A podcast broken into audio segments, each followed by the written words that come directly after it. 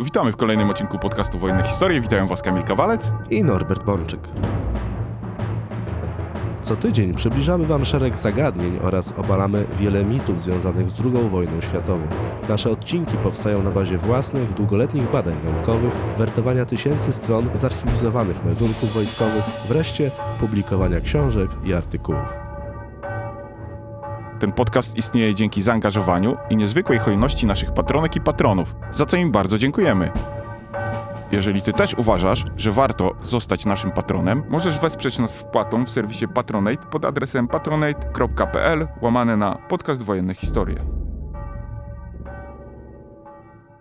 Norbert, druga wojna światowa była wojną, w której główną rolę odgrywały oczywiście wielkie mocarstwa, a także zbudowane przez nich bloki, bo przecież alianci to nie tylko Stany Zjednoczone i Anglia, ale również Australia, cała masa pomniejszych państw. I również po drugiej stronie frontu Niemcy zbudowali cały system sojuszy. I właśnie o to chciałem cię spytać, bo najczęściej wymienia się tylko jednego sojusznika Niemiec, czyli Włochy, ale tych państw było więcej. I który z tych sojuszników Hitlera był najcenniejszy? No cóż, Kabilu, na pytanie, jaki jaki był najcenniejszy sojusznik Hitlera w II wojnie światowej, odpowiedzieć wcale łatwo nie jest dlatego że no, druga wojna światowa, jak słusznie powiedziałeś, była wojną bloków, to znaczy bloków mocarstw, gdzie z jednej strony mieliśmy aliantów, a z drugiej strony mieliśmy tak zwaną oś, czyli powszechnej świadomości, w powszechnej percepcji. Wielka Brytania, Stany Zjednoczone i Związek Radziecki, tworząc tak zwaną wielką koalicję antyhitlerowską, walczyły no przede wszystkim z Niemcami, ale walczyły też z osią Berlin, Rzym, Tokio, czyli walczyły z Królestwem Włoch, Cesarstwem Japonii i z Rzeszą niemiecką. I to jest taka narracja prawdziwa i troszkę nieprawdziwa zarazem, dlatego że ona opowiada nam o drugim etapie II wojny światowej. To znaczy konstelacja sojuszy krystalizuje się w roku 1941, a przecież wojna wybuchła w roku 1939 i trwała do roku 1945.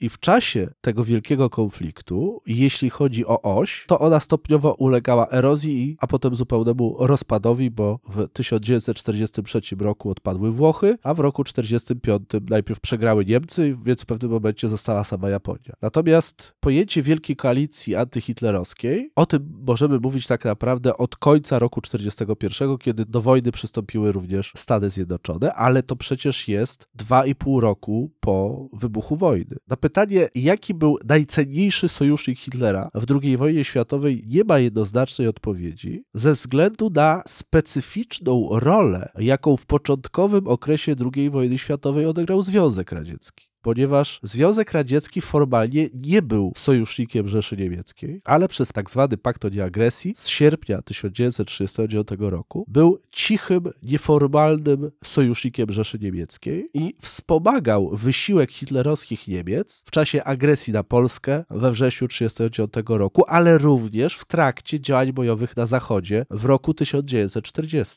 Bo o tym też mówiliśmy w naszym odcinku o pakcie Ribbentrop-Mołotow, że to nie był pakt, który przy pieczętował jakikolwiek sojusz wojskowy niemiecko-radziecki. Tak, sojuszu jako takiego nie było, dlatego że dwaj tyrani się nie dogadali. Oni podejmowali pewne próby zbliżenia, ale one z góry były nieszczere, zwłaszcza w przypadku Hitlera, bo Stalin był kunktatorem, natomiast Hitler był jednak pod względem ideologicznym zaprogramowanym raz na zawsze, to znaczy Hitler dążył do inwazji na Związek Radziecki, dlatego że taką miał wykładnię ideologiczną, wyraził to już na łamach Mein Kampf w latach dwudziestych. Dlaczego stwierdziłeś, że ta niejednoznaczność sojuszników hitlerowskich wynika właśnie z roli Związku Radzieckiego? Dlatego, że Związek Radziecki, chociaż nie był formalnym sojusznikiem sojusznikiem Rzeszy, zwielokrotniał zdolności bojowe Niemiec. Ale nie dlatego, jak to często dzisiaj w Polsce możemy usłyszeć, że Stalin sprzedawał ropę, zboże i tak dalej. Nie pomoc materiałowa Związku Radzieckiego dla Niemiec była nikła. I tak naprawdę to Niemcy przegrały w tym handlowym układzie Związek Radziecki Rzesza. Przekazały zaawansowane technologie produkcji do Związku Radzieckiego w zamian za surowce, co się potem zemściło na Niemcach, kiedy w 1942-1943 roku na niemieckich maszynach przemysłowych produkowano radziecką broń przeciwko Niemcom. Natomiast chodzi o to, że Związek Radziecki inaczej zwielokrotniał siły Niemiec. On pozwalał im na koncentrację wysiłku w pełni w jednym miejscu. Zwalniał ich z grozy wojny na wiele frontów. Hitler w roku 1940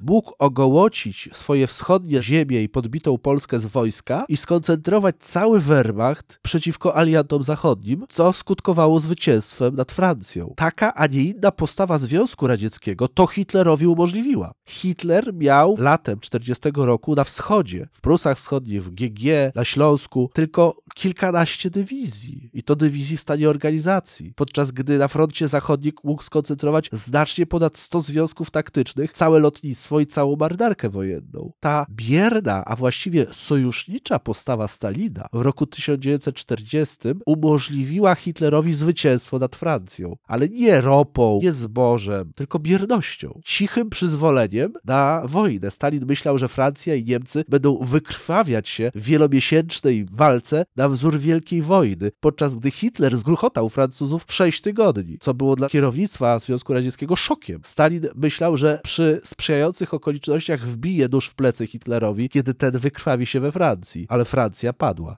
Nie można więc postrzegać Związku Radzieckiego jako sojusznika w dosłownym tego słowa znaczeniu, bo umowa między Hitlerem a Stalinem była umową bandytów. A Hitler wcale nie zamierzał iść na jakikolwiek sojusz ze Związkiem Radzieckim, bo przecież rozkaz zaatakowania Związku Radzieckiego wydał w lipcu roku 40, jak tylko powalił Francję. Natomiast ta nieformalna współpraca, ona była przemysłowa, handlowa, polityczna. Przypomnijmy, że w roku 1940 na przykład Związek Radziecki zgodził się, aby niemiecki krążownik pomocniczy pokonał trasę północną na północ od Syberii, aby wyjść na Pacyfik. W związku z czym Niemcy korzystali z tranzytu, Niemcy korzystali właśnie z umów handlowych i w roku 40 niewątpliwie najcenniejszym sojusznikiem Hitlera był Związek Radziecki, nie będąc nawet formalnie tymże sojusznikiem. Czyli chcesz powiedzieć, że był cenniejszym sojusznikiem niż Włochy w tym czasie? Sojusz niemiecko-włoski jest bardzo trudny w opisie. Jest to sojusz formalny, ale niemieccy historycy, ale już w czasie wojny niemieccy generałowie uważali, że sojusz z Włochami to była katastrofa, że to nie był żaden skuteczny sojusz, że Włosi stanowili problem. A czy tutaj chodzi o tą mityczną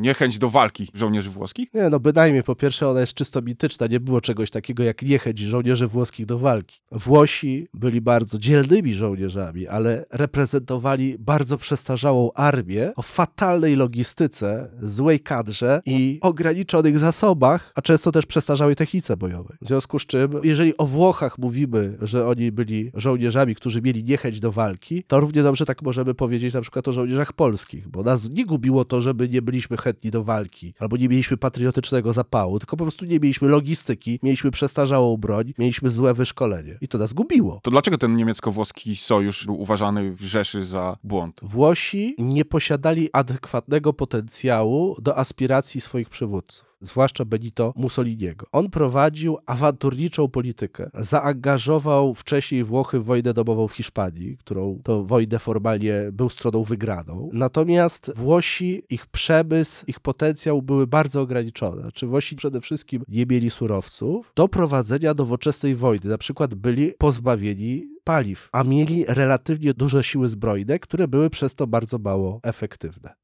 Niemcy musieli wspierać swojego sojusznika, który co prawda z jednej strony w latach 40-43 ściągnął na siebie główny ciężar wysiłku zbrojeniowego Brytyjczyków. Brytyjczycy, niezależnie od wojny z Niemcami powietrznej, bitwy Atlantyk i tak dalej, w wymiarze konwencjonalnego lądowego pola walki w latach 40-43 zasadniczo walczyli przeciwko Włochom, a nie przeciwko Niemcom. Niemcy musieli więc wspomagać Włochów, którzy de facto przyjęli na siebie pierwsze ofensywne uderzenie aliantów zachodnich. Pod tym względem Włosi byli więc rodzajem zderzaka, bufora chroniącego Niemców przed ofensywnymi działaniami alianckimi w wymiarze lądowego pola walki i w jakimś zakresie cała wojna w Afryce opóźniły osiągnięcie przez aliantów zachodnich gotowości do inwazji we Francji, ale z przyczyn logistycznych i tak nie wydaje się, aby ta inwazja mogła się odbyć już w roku 43,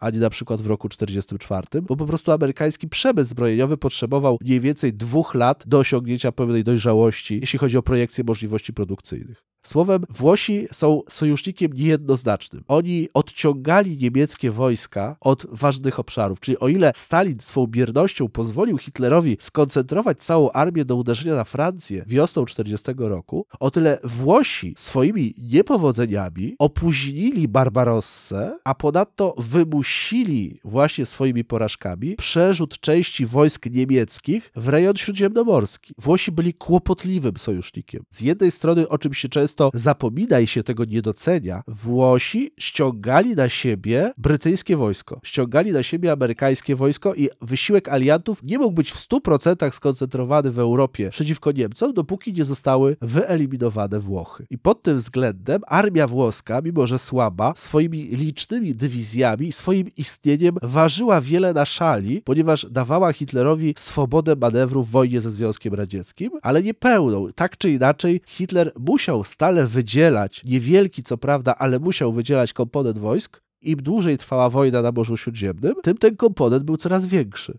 ten sławny Afrika Korps, potem włosko-niemiecka armia pancerna, Afryka, to był dla Niemców mimo wszystko front trzeciorzędny. I te siły, które Niemcy tam angażowali w skali statystycznej, nie były duże, na przykład w roku 41, czy nawet w roku jeszcze 42 do lądowania wojsk alianckich w Algierii w Maroku. Potem to się nieco zmieniło, ale chodzi o to, że ten drugorzędny kierunek bardzo ciężko ocenić, czy Niemcy więcej w niego włożyli, czy więcej zyskali. To znaczy, pod pojęciem tego, co włożyli, mówimy o wojskach, które musieli tam zaangażować. I co jest jeszcze ważniejsze, mówimy o paliwach, które musieli przekazywać Włochom. Włosi byli tak nieprzygotowani do wojny, że trzeba było ich flotę tankować materiałami pędnymi przeznaczonymi dla Kriegsmarine. Natomiast z drugiej strony Włosi dawali Niemcom możliwość zajęcia się, mówiąc w cudzysłowie, Związkiem Radzieckim. Póki istniały Włochy jako sojusznik, Niemcy mogli prowadzić działania ofensywne na froncie wschodnim. W pewnym momencie nawet tych Włochów wykorzystywali jako jednostki pomocnicze. Już w roku 1941 armia włoska walczyła również na froncie wschodnim, a w roku 1942 skierowano tam bardzo duże zgrupowanie armii włoskiej. W związku z czym jest bardzo trudno ocenić, czy Włosi bardziej przeszkadzali, czy pomagali Niemcom. To wbrew pozorom nie jest takie jednoznaczne, ale możemy zobaczyć, i o tym był zresztą odcinek, co się stało stało, kiedy tych Włochów zabrakło. Upadek włoskiego sojusznika oznaczał dla Niemiec katastrofę. To znaczy Niemcy musieli zastąpić armię włoską na obszarze. Po wypadnięciu kilkudziesięciu włoskich dywizji w ich miejsce musiało wejść kilkadziesiąt niemieckich. I to już był dla Niemców prawdziwy drugi front w roku 1943. Czyli pogardzany włoski sojusznik który no, nie radził sobie w 40 roku z tymi Grekami, nie radził sobie na pustyni libijskiej z Brytyjczykami, utracił swoje kolonie w Afryce. Ten pogardzany, kłopotliwy włoski sojusznik, no jednak kontrolował nie tylko swoje Włochy, ale też potem Grecję, Albanię, część Jugosławii. Zabezpieczał to miękkie podbrzusze Europy. W związku z czym, skoro już był, to był w jakimś zakresie cenny, tylko dla Niemiec najlepsze byłoby po prostu to w II wojnie światowej, gdyby Włosi pozostali neutralni, bo oni, gdyby nie brali brali udziału w wojnie. To byłby dla Niemiec najbardziej korzystny obraz sytuacji. Jeżeli mówimy o niejednoznacznych sojusznikach, to czy jeszcze bardziej niejednoznacznym sojusznikiem dla Hitlera było Cesarstwo Japońskie? Bo to jest taka kwestia, której ja nie mogę zrozumieć. Co ten sojusz dał Niemcom? A to jest bardzo dobre pytanie i historycy spierają się po dzień dzisiejszy, co ten sojusz dał Niemcom. Są tacy, którzy mówią, że ten sojusz nic im nie dał i że w ogóle to była katastrofa, bo Hitler wypowiedział wojnę Ameryce, mając nadzieję, że Japończycy odwdzięczą się tym samym i wypowiedzą wojnę Związkowi Radzieckiemu.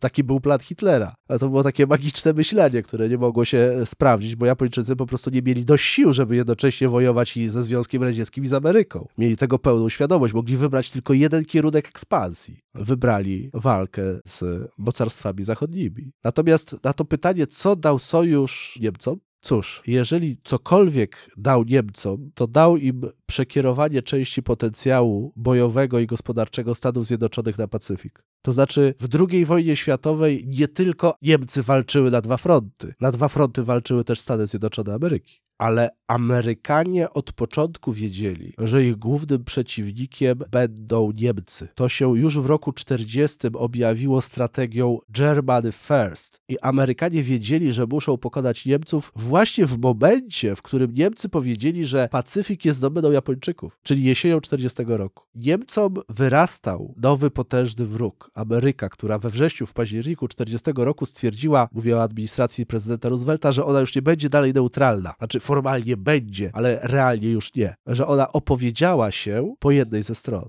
I istnienie Japonii nieco zaburzało amerykańską strategię Germany First. Ona obowiązywała przez całą II wojnę światową, nie miejmy wątpliwości. Ale jednak Amerykanie co jakiś czas rezygnowali z przerzutu, czy raczej z pełnego zaangażowania na jednym teatrze, by zaspokoić pozostałe teatry globalnej wojny. I to, że Japonia istniała, odciągało ten amerykański potencjał na Daleki Wschód. Przez co ten potencjał nie w pełni ujawnił się w Europie. Bo gdyby nie było tych dwóch sojuszników, Włoch i Japonii, to znaczy Włochy zostałyby neutralne, ale przyjazne Niemcom, a Japonia nie przystąpiłaby do wojny i w jakiś cudowny sposób pohamowałaby własny militaryzm i własny ekspansjonizm. I gdyby to była tylko taka wojna, gdzie z jednej strony mamy Niemcy, a z drugiej strony mamy Wielką Brytanię i Stany Zjednoczone, to w tej sytuacji cała potęga Ameryki zwaliłaby się na Niemców, bo nie byłoby takiego zagrożenia na Dalekim Wschodzie. I na pytanie, co dał Niemcom sojusz z Japonią, to dał im to, że Amerykanie zwyciężyli ich później. To bardzo charakterystyczna rzecz, że przecież ci amerykańscy dowódcy naczelni żarli się o przydziały sprzętu i dowództwo pacyficzne jak tylko mogło podkopywało Germany First i mówiło na przykład w 1944 roku, skoro wyzwoliliście Francję, to wy już właściwie tę wojnę w Europie wygraliście, dajcie nam więcej materiału na Pacyfik. I potem było na przykład tak, że w listopadzie, w grudniu 1944 roku wojska amerykańskie w Europie cierpiały niedobory. Ta najbogatsza armia świata cierpiała niedobory.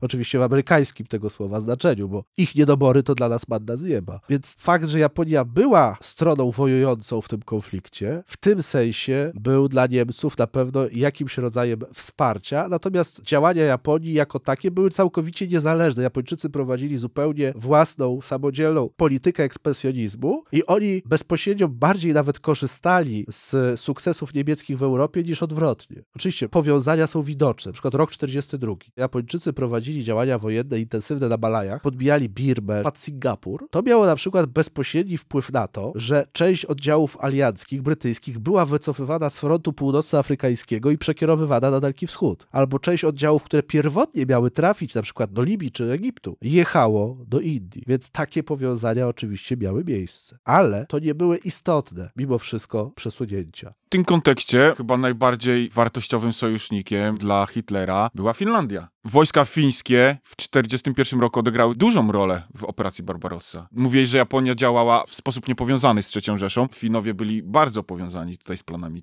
III Rzeszy. Tutaj, Kamilu, nie mogę się z tobą zgodzić. Finlandia była taką Japonią Europy. Prowadziła swoją własną wojnę. I zresztą Finowie wielokrotnie podkreślali, że oni prowadzą swoją wojnę ze Związkiem Radzieckim. Że oni nie będą chodzić na pasku Berlina. Że ich Finów należy szanować, bo oni mają własną politykę. Oni są jakby trzecią stroną tej gry. I Finowie Niemcom wielokrotnie odmówili pomocy. Powiedzieli, sami sobie ten Leningrad zdobywajcie, sami odcinajcie go od zaopatrzenia, sami przecinajcie sobie murmańską linię kolejową, sami ogarnijcie temat podboju Murmańska. My jesteśmy zainteresowani przede wszystkim odzyskaniem własnych terytoriów, ewentualnie dodatkowymi zdobyczami terenowymi, natomiast nie podejmiemy decyzji, które jednoznacznie pchną nas do waszego obozu wojennego. To znaczy, będziemy blokować Leningrad od północy, ale nie przetniemy źródeł zaopatrzenia na wschód od jeziora Ładoga. Sami to sobie zróbcie. To zresztą było bardzo istotne potem w tych relacjach radziecko-fińskich, że Finowie mogli przystawić Rosjanom w Leningradzie pistolet do skroni i strzelić, a tego nie zrobili. Mannerheim nie zaangażował Finlandii. Finlandia grała swoją grę, bo Hitler nie miał po prostu szczęścia do sojuszników w II wojnie światowej. Taka jest podstawowa konkluzja. Czyli w takim razie żaden z tych sojuszników nie był w jakiś sposób najważniejszy. Hitler miał sojuszników, od których był częściowo zależny. I miał takich sojuszników, z którymi chciał coś zbudować,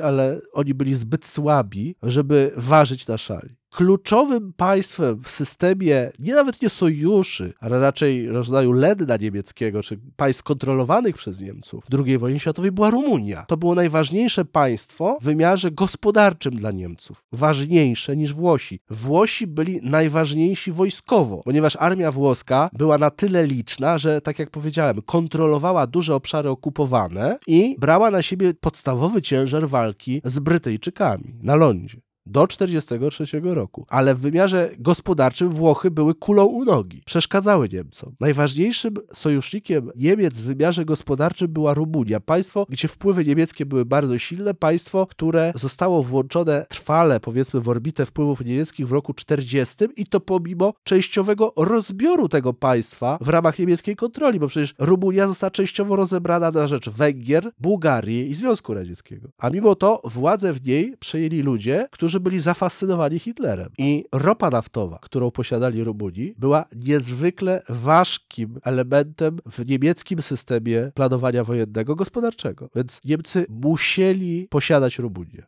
Hitler w ogóle dążył, niezależnie od właśnie tego sojuszu z Rumunami, trudno go nazwać sojuszem, raczej słowo wasal będzie tu o wiele bardziej zasadne. A dlaczego właśnie nie możemy nazwać Rumunów sojusznikiem pełnoprawnym? Dlatego, że Hitler zgodził się na niekorzystne dla Rumunii korekty graniczne, a potem stał się jakby gwarantem zachowania reszty bytu państwowego Rumunii. To znaczy, Rumuni musieli zaakceptować utratę części terytoriów, które zdobyli w wyniku korzystnych dla nich pokojów po I wojnie światowej. I jakby sojusz z Hitlerem nie uchronił ich przed utratą ziem wobec państw innych, których również dla Hitlera były cenne. Znaczy Hitler ziemiami Rumunii kupował sobie sojusz z Bułgarią, z Węgrami, czy nieformalny sojusz ze Związkiem Radzieckim. Czyli on wszystkie państwa europejskie traktował całkowicie instrumentalnie. Mógł zdecydować w pewnym momencie, że zniszczy jakieś państwo europejskie, jeżeli w danym momencie to jest dla niego korzystne. Hitler nie zawierał sojuszy. U niego działał system władca-wasal. Można było być wasalem tak długo, jak się było potrzebnym. Nawet Włochów tak naprawdę Niemcy nie traktowali jako pełnoprawnych sojuszników, mimo że do czasu aresztowania Mussoliniego no, na tym poziomie werbalnych komunikacji było niby inaczej. Natomiast Rumuni doświadczyli sytuacji takiej, że częściowo ich państwo zostało rozebrane. Potem dla utrzymania państwowości nawet armia niemiecka została wysłana do Rumunii. Czyli państwo to stało się wasalem Berlina, ale ale marszałek Antonescu, który przejął w nim władzę, był takim rumuńskim Führerem, liczył, że jednak przy Hitlerze odbuduje potencjał Rumunii. W 1941 roku przyłączyła się przecież Rumunia do wojny ze Związkiem Radzieckim, odzyskała część ziem, a nawet dokonywała aneksji terytoriów na terenie Ukrainy. Więc faszyści rumuńscy przede wszystkim liczyli, że przy Hitlerze zbudują nową Rumunię w niemieckiej Europie. Rumuni byli bardzo ważni dla Hitlera ze względu na ropę i ze względu na położenie geograficzne. Natomiast Hitler pragnął wojny ze Związkiem Radzieckim. Jego percepcja była nakierowana na wschód, ale prosto na wschód. On na przykład nie interesował się specjalnie Bałkanami. Uważał je za drugorzędny kierunek. No, miał nadzieję, że na tym obszarze swoją domenę zbudują Włosi, a częściowo uda się część byłych państw monarchii habsburskiej utrzymywać pod niemiecką hegemonią. No i utworzono protektorat Czechibora w wymiarze przemysłu przemysłowym, nie gospodarczym w sensie surowców, ale w wymiarze przemysłowym, protektorat Czech i Moraw był tutaj najważniejszym sojusznikiem Hitlera. To znaczy, jeśli chodzi o pracę przemysłu, najcenniejszym sojusznikiem Hitlera w II wojnie światowej byli Czesi. Mimo, że Hitler zniewolił ich państwo, ale te czołgi, te armaty, ta amunicja produkowane w protektoracie Czech i Moraw były dla Niemiec super ważne, tak samo jak ropa z rumuńskiej rafinerii Ploeszti. Czyli Czechy i Rumunii to były armaty, czołgi i paliwo do tych czołgów.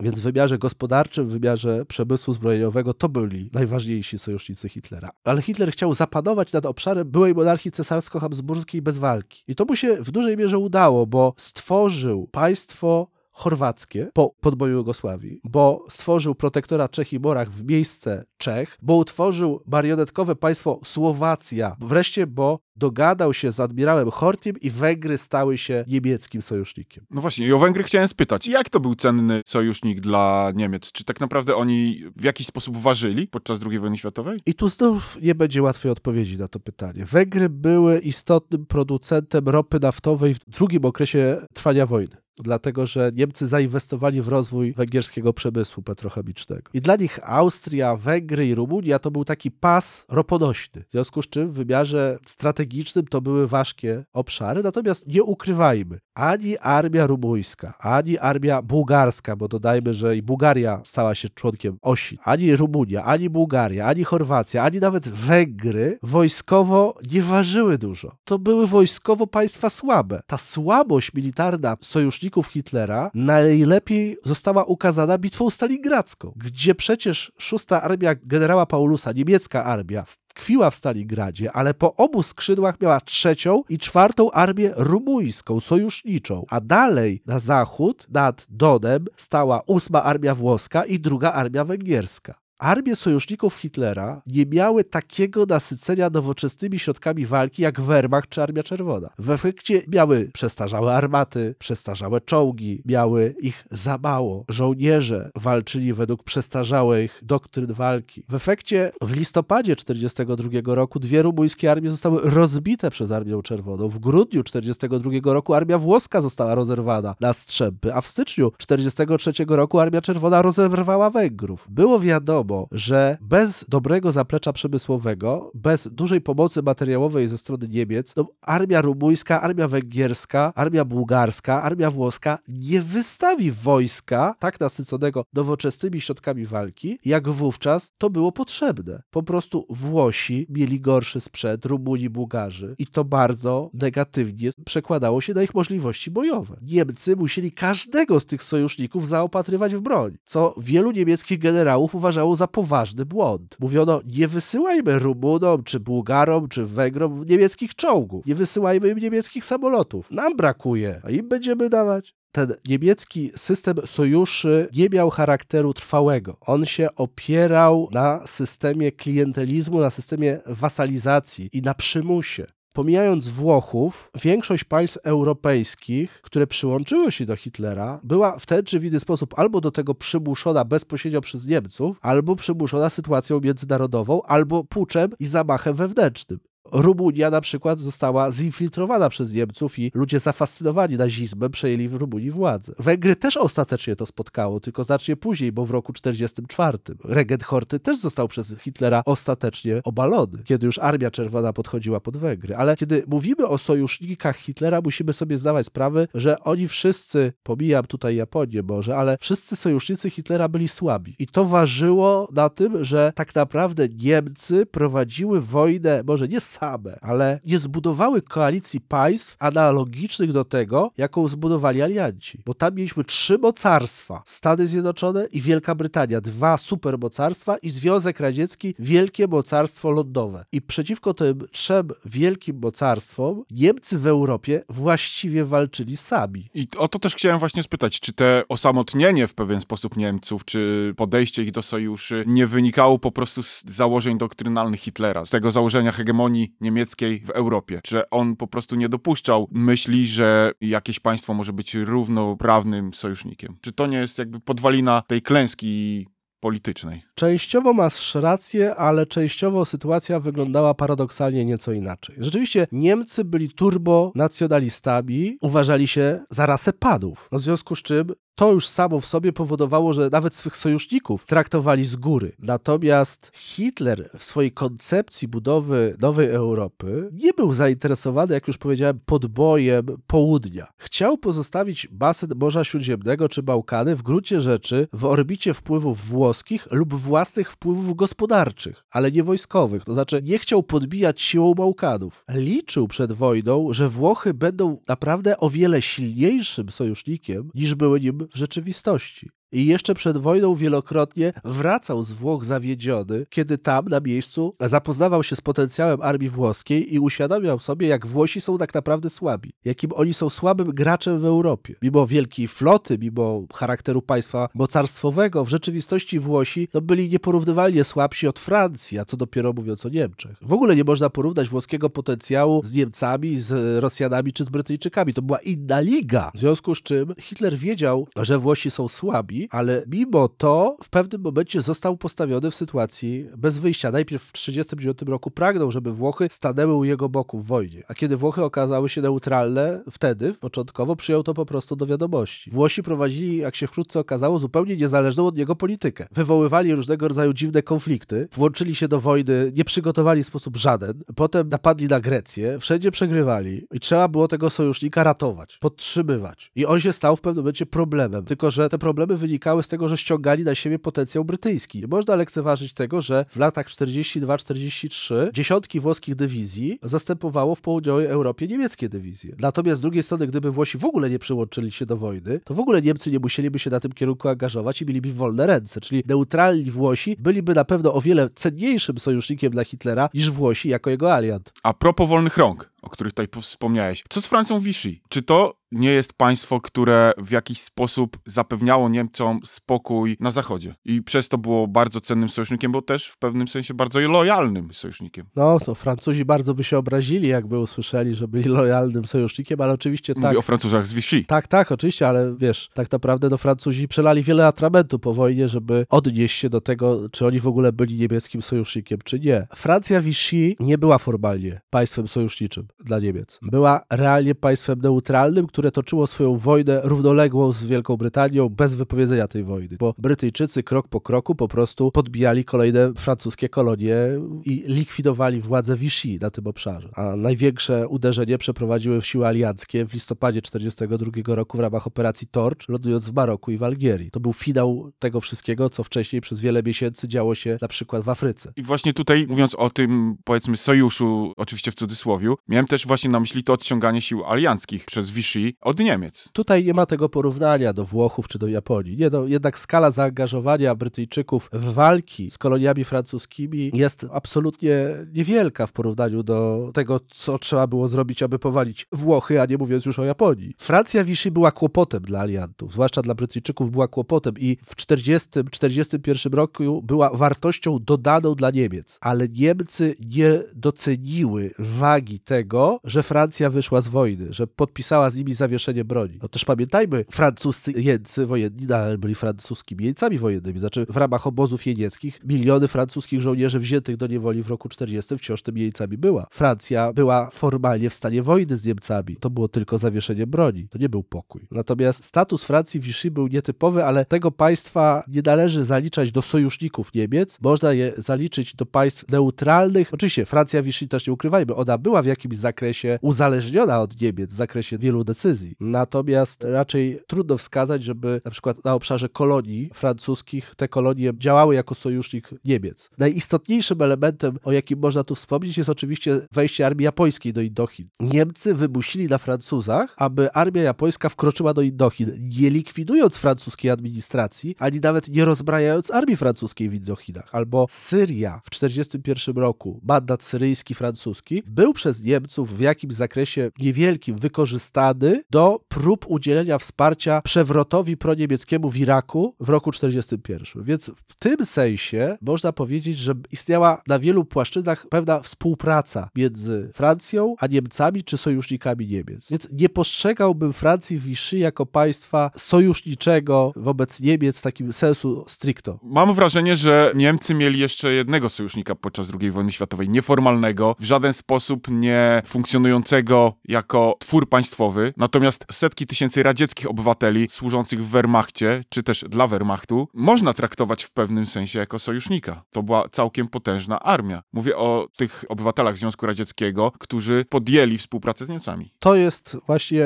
zagadnienie, jak słusznie zauważyłeś, dotyczące zjawiska nie będącego powiązanym z bytem państwowym. To znaczy po prostu na olbrzymich obszarach podbitych przez Niemców Niemcy w ten czy w inny sposób zaciągnęli setki tysięcy wojsk pomocniczych, złożonych z Rosjan, Ukraińców, Białorusinów, Łotyszów, Litwinów, Estończyków i tak.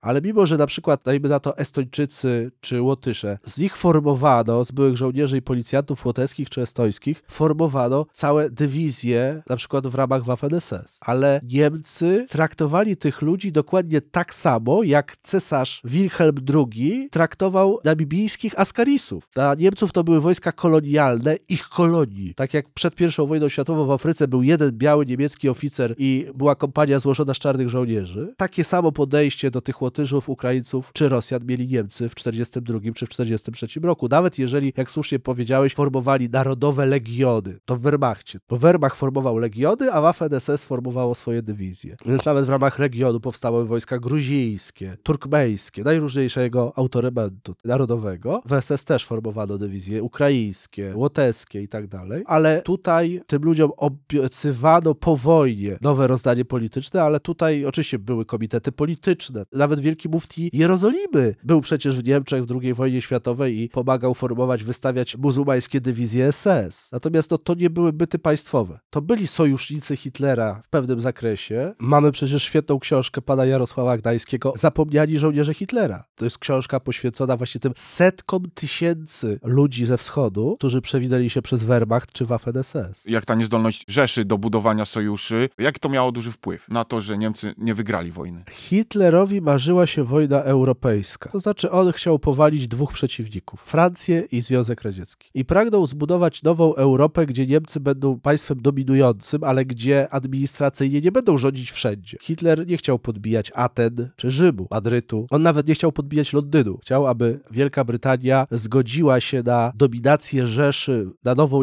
Europę i stała się państwem zgoła sojuszniczym wobec Berlina. Więc Hitler miał określoną wizję przyszłości, w której to wizji chciał wielkiej wojny, wojny ideologicznej z komunistami na obszarach Związku Radzieckiego. Tylko taka koncepcja sprawiała, że ciężko było znaleźć państwo, sojusznika, którego strategiczny plan rozwoju wpisywał się w tą koncepcję niemieckiej Europy. Bo żadne państwo w gruncie rzeczy nie wyszłoby korzystnie na takim układzie. Co najwyżej Japonia, gdyby Związek Radziecki upadł, mogłaby zagarnąć Syberię. Więc w gruncie rzeczy jedynie Japonia w tym procesie mogła się jawić jako naturalny sojusznik Hitlera. Hitler nie mógł się oprzeć w Europie na żadnym innym silnym graczu. Nie miał takiego państwa, które mogłoby być dla niego dodatkowym wsparciem i zwielokrotnić jego siły. On chciał, żeby takim państwem były Włochy, ale Włochy takim państwem być nie mogły. W związku z czym Niemcy musieli liczyć przede wszystkim na samych siebie. Odwrotnie niż inni członkowie Wielkiej Koalicji, którzy z nimi walczyli. Tam każde państwo Wielkiej Koalicji mogło liczyć na bardzo poważny wkład w wysiłek zbrojny innego członka tej koalicji. Amerykanie dawali siłę, dawali przemysł, Związek Radziecki wiązał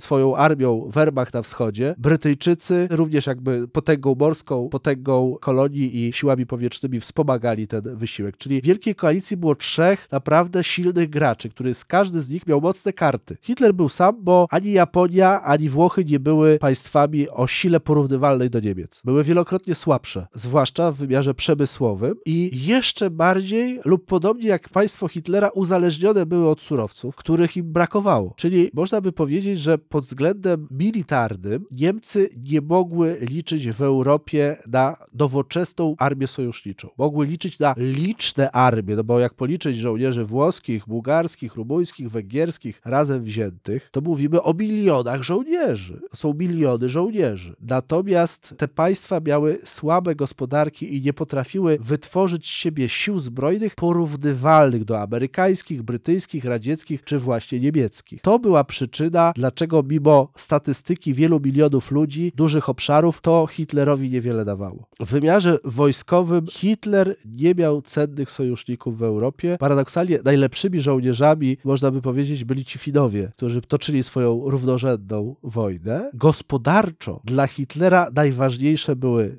Rumunia i Czechy. To były państwa ważniejsze tak naprawdę dla wysiłku zbrojeniowego Rzeszy niż Włosi. Ale te państwa nie mogły dać Hitlerowi tych milionów żołnierzy, na których przez wiele lat skupiałby się wysiłek brytyjski. Więc tu trzeba ważyć różne zagadnienia. W wymiarze strategicznym najwięcej wojsk przeciwnika odciągnęła Japonia. W wymiarze europejskiego pola walki najwięcej wojsk przeciwnika odciągnęli Włosi. Natomiast na poziomie gospodarczym i przemysłowym najcenniejsi byli Rumuni i Czesi. Czyli w Europie Centralnej, co pokazała już pierwsza wojna światowa, poza Niemcami nie było silnych państw. Niemcy w tym sensie byli tutaj osamotnieni. Mieli Francuzów i Anglików na zachodzie i Rosjan na wschodzie. Czyli ich sytuacja strategiczna od początku była bardzo, bardzo niekorzystna. I dlatego właśnie Hitler wygrywał wówczas, kiedy chwilowo zdołał przełamać tą niemoc, bo wyłączył z tej gry Rosjan co pozwoliło mu wyeliminować Francuzów. Ale kiedy potem ugrzązł w Rosji, a zamiast Francuzów u boku Anglików stanęli Amerykanie, to był już w sytuacji beznadziejnej. Więc można by powiedzieć, że no Niemcy nie mieli żadnego mocnego sojusznika i nie ma jednoznacznej odpowiedzi, kto był ich najważniejszym sojusznikiem w II wojnie światowej, tym bardziej, że zwróćmy uwagę, że stopniowo oni tych sojuszników tracili. Ale utrata Włoch we wrześniu 1943 roku była punktem może niezwrotnym w wojnie, ale zwrotnym przynajmniej na poziomie operacyjnym, ponieważ uniemożliwiła od tego momentu Niemcom jakiekolwiek działania ofensywne. Odpadnięcie włoskiego sojusznika wymagało wypełnienia luki po nim 40